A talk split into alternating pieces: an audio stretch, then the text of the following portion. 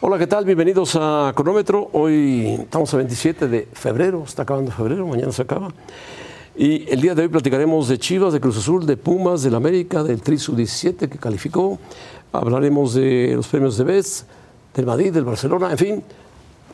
Mi querido amigo Peter Sota, ¿cómo estás? Bienvenido Mi querido a Cronómetro. Ramón, aquí estamos con mucho gusto. Perfecto, perfecto. Feliz de estar con ustedes. Más adelante va a estar con nosotros y le vamos a dar la bienvenida a un buen amigo, Eduardo Vizcayart, con que trabajamos. Ah, memorables esas transmisiones de la Champions, ¿verdad? Sí, con claro. Omar, con él y con Balado, claro que sí. Sí.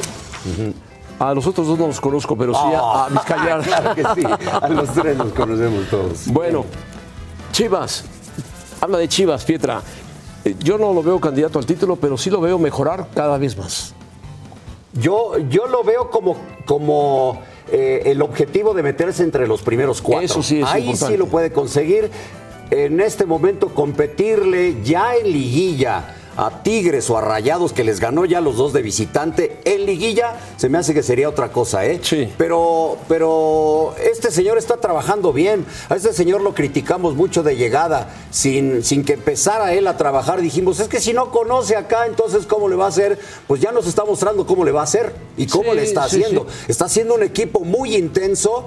Y, que de repente al final se, se le cae un poquito porque no puedes con esa intensidad todo el tiempo. Pero el equipo ya tiene, empieza a tener ese sello, ¿eh? Empieza a tener ese sello, está jugando bien, hizo dos goles muy buenos frente a Tigres, es un equipo muy solidario, corre mucho, eh, regresan todos a defender, atacan, tiene un buen portero, la defensa cada vez está mejor. Yo creo que el Guadalajara ha sorprendido indudablemente porque no, no se esperaba que Paunovic se, se reflejara tan rápido su trabajo en el equipo de las Chivas. Se ha reflejado el de él y por supuesto el de Hierro que está atrás, que Sí. es el director deportivo, el hombre que Y que no tiene por qué aparecer, no ¿verdad? tiene por qué aparecer y seguramente la abastecerá de algunos jugadores. Se le dirá, "Ay, mira, fíjate en este, fíjate en este otro.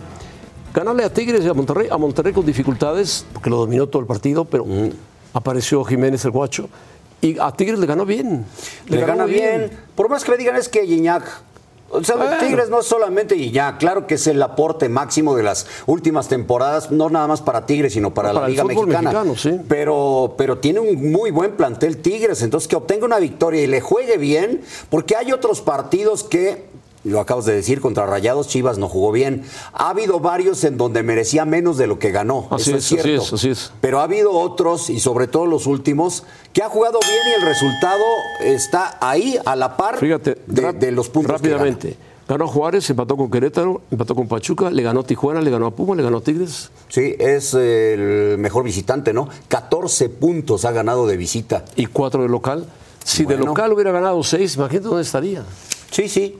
Hubiera, no totalmente. existe, pero bueno. No, pero le vienen otros partidos de local, uno el clásico en Bueno. donde puede.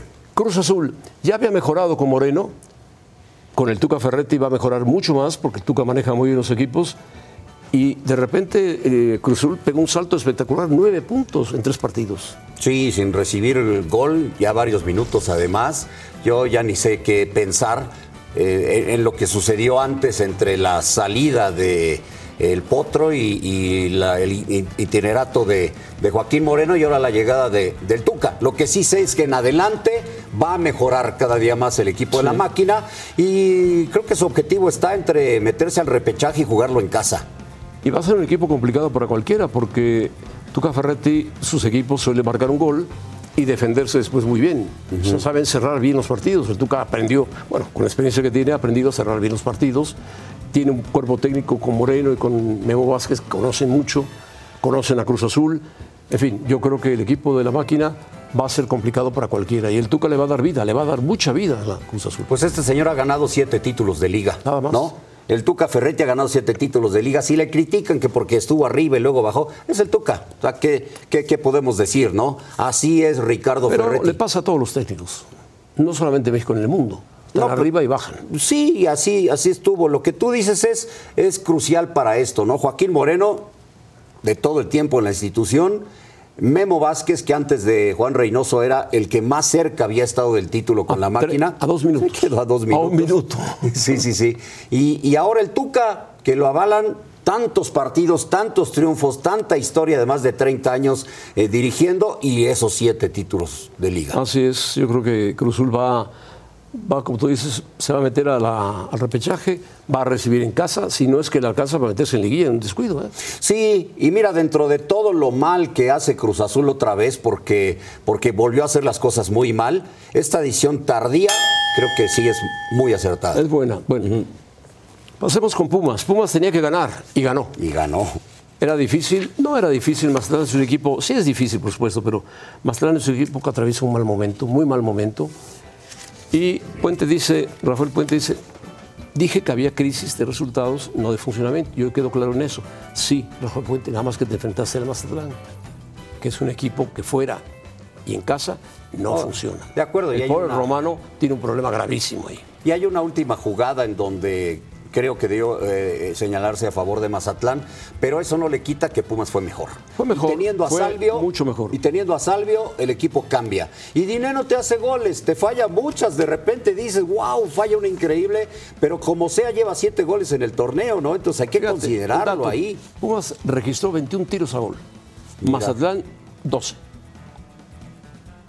El doble, casi Sí. el doble. Y, y- y- y te repito, No, mira, 9, 9 Mazatlán y 21 puntos. Ah, 9 y 21. 9 y 21. Más del doble. Ahí te das cuenta quién tuvo el, el peso del partido. Sí, sí, fue mejor. Fue mejor todo el partido. Después, esta jugada le explicaba Ramón Rizzo que había un jugador de Mazatlán que tocó la pelota fuera del lugar y que eso fue lo que marcó el bar. Y bueno, pues ya ni modo. Bueno, Sí daba la impresión que el gol podía haber sido válido, pero Para mí sí, sí. hay, están fuera de lugar dos, tres jugadores de Mazatlán, pero uno de ellos, ahí lo ves, ves su pierna, toca la pelota, tal vez. tal vez, Yo y habilita a un centro y bueno, el árbitro fue al bar, consultó y le marcó fuera de lugar. Un buen rato que no ganaba Pumas de visita, ¿no? Un buen rato, 16 partidos de no ganar.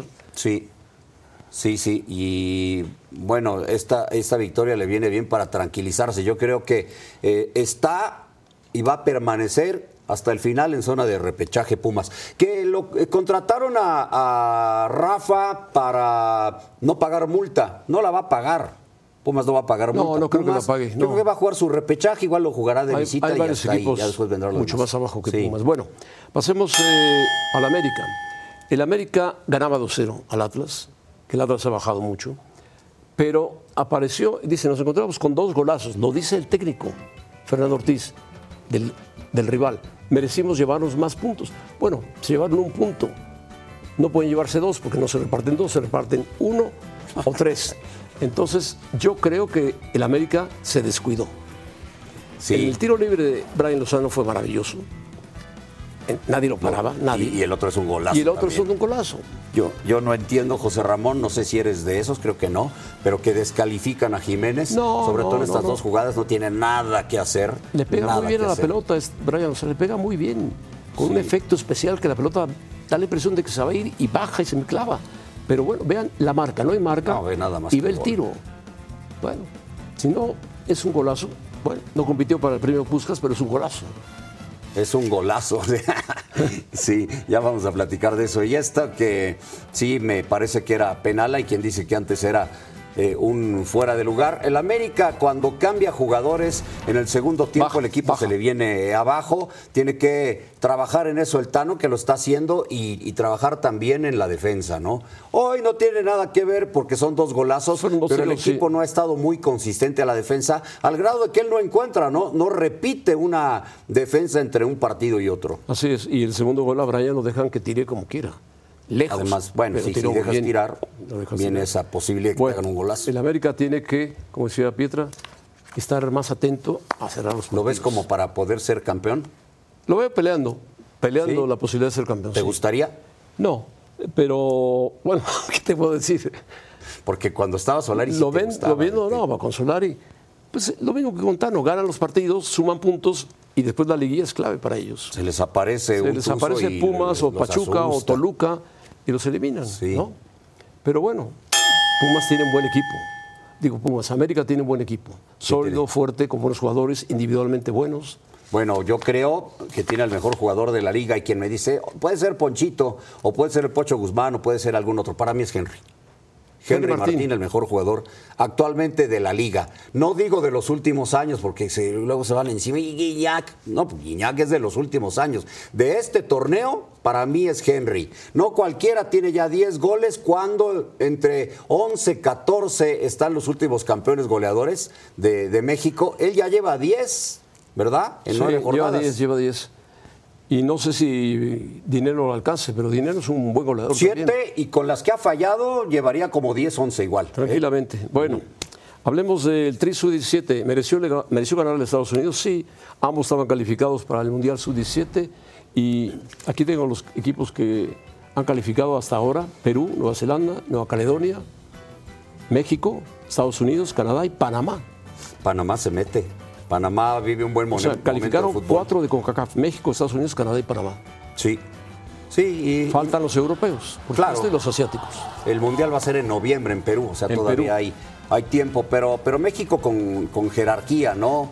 Eh, este muchacho Estefano hizo una buena cantidad de, goles en el torneo y vuelve a, mostrar lo que, lo que debió ser también para el Mundial anterior Sub-17 el equipo de México, una potencia de los últimos años en la categoría, porque así lo es. México y reconocido en el mundo es potencia Sub-17. Potencia Sub-17, pero no calificó. Pero está de regreso. Está, de, regreso, Están ahí su, su, final, sus dos títulos, ahí están. Eso no se los ha regalado absolutamente no, nadie, nadie, se los ha regalado.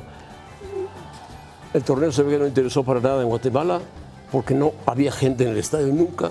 Había unos cuantos ahí repartidos, pero bueno, lo importante es que México calificó y venciendo a Estados Unidos. ¿no? Sí, que hacía mucho que no se le ganaba a Estados Unidos. Eh, por lo menos ahí en la categoría se le domina. Y eh, bueno, en, este tipo de torneos difícilmente hay gente, ¿no? En, los estadios, en un sub-17 de la región, difícilmente. Ya se ve más en los mundiales que lo veremos en Perú. Recordando que Perú fue como que la ventana al mundo para esta sub-17, porque en el 2005 el mundial fue en Perú. En 2005, sí, exactamente. Y ahí se le ganó a Brasil. Cuando estaba Vela y Giovanni. Sí. Moreno. Moreno, Guzmán. Buen equipo. qué buen, equipo. Sí. Bueno, ¿tú subiste en Perú? No, yo llegué hasta la semifinal y ya después me eliminaron. ¿Tú sí? Sí, bueno, llegué a semifinal y final. Ah, mira, tú sí avanzaste, yo me quedé en la semifinal. Nada más narré hasta la semifinal.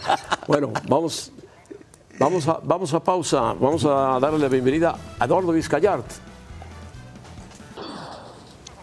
En la mira aquí en cronómetro, un saludo muy especial a Eduardo Vizcayar, que está aquí con nosotros y que con él trabajamos en varias etapas en ESPN. Después se fue, pero está de regreso. Qué bueno que estás en casa otra vez, Eduardo. Felicidades, saludos y me da mucho gusto que estés con nosotros. Un abrazo, José Ramón. Para mí un privilegio estar y compartir en mi primer día de cámara un programa con usted.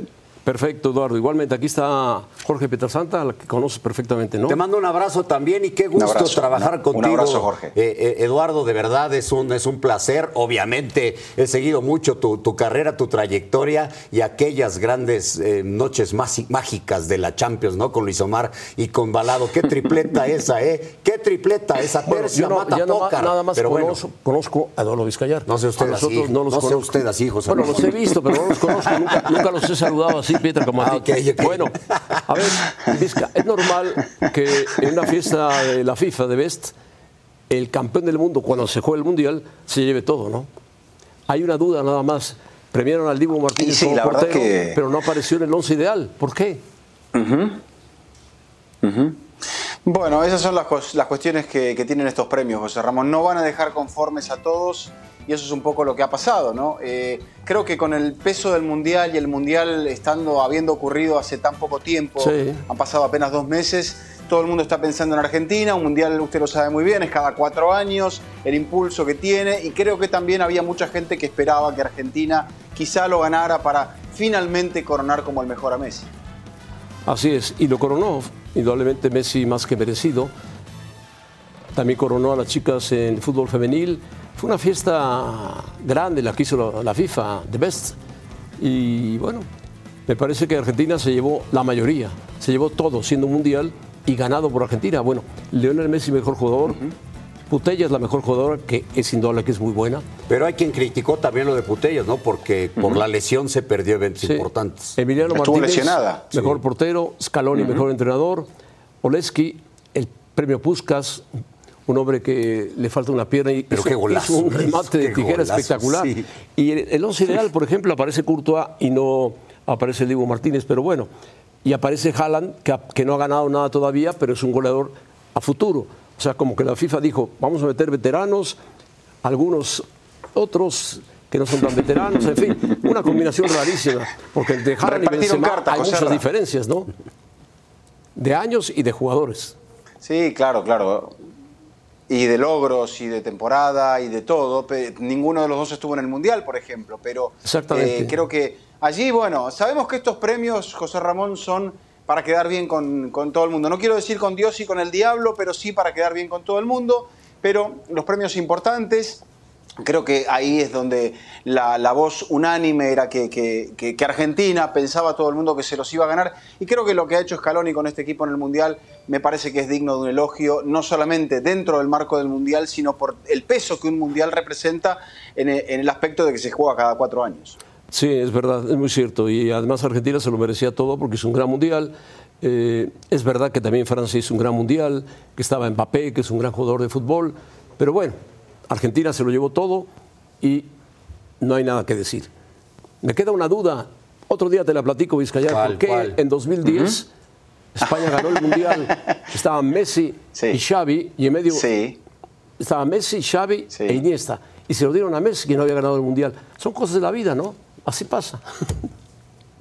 Son premios. No, yo, yo creo que ahí lo merecía un jugador español, claramente lo merecía. Y quizá no Iniesta porque había estado mucho tiempo lesionado en esa campaña. Sí había hecho el gol de la Copa del Mundo y sí ya era, eh, era un gran jugador Andrés Iniesta, pero eh, eh, pasó mucho tiempo, incluso estuvo en duda su llegada Sí, al Mundial, sí, no había tenido una gran, eh, una gran temporada.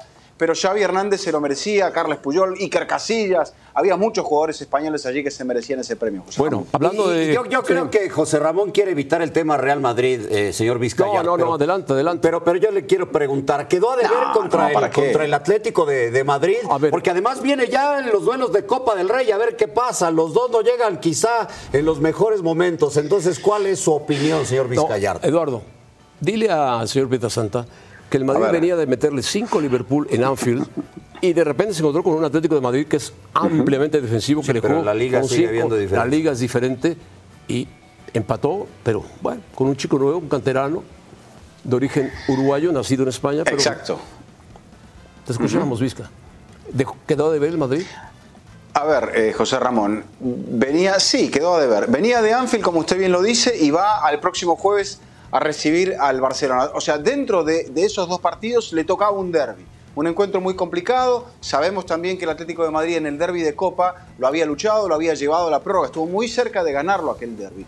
Y aquí pasó lo mismo. También volvemos a encontrar la misma clase de polémica porque vuelven a expulsar a un jugador del Atlético de Madrid. Para mí, muy severo el árbitro pero eh, entendemos que así es como se arbitra en el fútbol español. Yo creo que el Madrid no estaba bien, le costó mucho romper al Atlético y finalmente lo consiguió con un canterano que tiene, que tiene muy buena pinta para empezar a refrescar a este equipo de cara ahora que viene en competencia por la Champions, quizá por la Liga, porque ha recortado, ha recortado solamente un punto y veremos también eh, en la Copa del Rey. Veremos la Copa del Rey, sí, que el jueves se juega en el Bernabéu, ¿no? Exacto. Eh, se cayó Lewandowski, se cayó Lewandowski del Barcelona, se lesionó. ¿Uno más? Tiene ¿Uno más? una, una carga en el músculo, uno más. Sí. Pedri está fuera, está fuera eh, Dembélé. Pedri, Dembélé, Fati. En fin, Sí. bueno, vamos a ver qué pasa. Parece que al Barcelona le está pasando algo serio, Vizca. ¿Qué le está pasando? Son muchas bajas, José Ramón, es un momento muy exigente de la temporada. El golpe me parece también que representa, primero la investigación que, está, que se está llevando a cabo, que creo que eh, empaña todo el club, porque más que un club dice ser eh, el, el Fútbol Club Barcelona, y ahora estamos en entredicho con una investigación que, que- que nadie ha intentado explicar coherentemente, desde las oficinas, desde los despachos, desde los despachos, siendo que Joan Laporta en su anterior presidencia estaba implicado dentro de todo esto. Pero las bajas son importantes, no sé quién va a jugar de nueve, pero arriba creo que va a ser una gran oportunidad para el Real Madrid en el partido del jueves para sacar una ventaja que podría llegar a ser decisiva, porque ¿quién va a jugar en ataque? Sí, ¿quién va a jugar en ataque? Además, son muchos partidos, tres partidos de Barcelona y Madrid pegaditos, dos de la Copa más uno de la Liga, que se va a jugar en el Camp Nou. Bueno, eh, hablando del clásico, la baja de Lewandowski pesa, por supuesto que pesa. ¿Quién va a jugar de nueve? No sé. ¿Quién crees que juegue de nueve? Bueno, Ferran Torres a lo mejor. no tienen ahora uno. Creo, creo, que sería Ferran Torres. Yo creo que sería Ferran Torres, eh, porque no me parece que es la opción más eh, más adecuada para este momento, a ver quién va a jugar por las bandas, seguramente va a jugar tratando Xavi como es, es visitante, esa ida y vuelta a esta instancia de la Copa, tratando de no salir perdedor porque sabe que la vuelta va a ser bastante más adelante, va a ser la primera semana de abril y es allí donde el Barça va a especular en tratar, creo yo, de llegar con vida. Entonces, no me extrañaría ver un equipo con una defensa de tres, con carrileros que traten de darle un poco más de fuerza al equipo y quizá algo un poco más en ataque y después, bueno, si el equipo se las arregla, tratar de llegar al gol. Bueno, así es. Sí se acuerda, eh, señor José Ramón Fernández, de la Supercopa recientemente, ¿verdad? ¿Qué pasó? No, sí, sí me acuerdo, ah, bueno. sí me acuerdo. Okay, nada más para, que no lo olviden, para que no lo olviden. Por Dios, Pietra, respeta al señor Vizcayar, que nos respeta muchísimo a nosotros, y tú sales con nada Madrid más, y el Madrid. Es como si el señor Vizcayar dijera que eres del Guadalajara a muerte. Pues nada, pues sí. Bueno, el señor Vizcayar es, es del River y no dice nada. Adiós, Eduardo, bienvenido, gracias. Mi amistad para siempre contigo. Un abrazo, José Ramón. Y, igualmente, un abrazo grande. Déjalo, déjalo tranquilo, Pietra. Mira, vamos a hablar un poquito de. El checo fue el más rápido en la pretemporada, ¿eh? Por lo menos el que más jugo le sacó a su auto, dio 150 vueltas. Le va a ir bien en esta temporada que, que vamos a vivir, entre otras cosas, Gran Premio de México nuevamente y de, que va a ser una temporada muy peleada. Sí. Muy peleada. Con algunas cositas. Con Ferrari, Mercedes.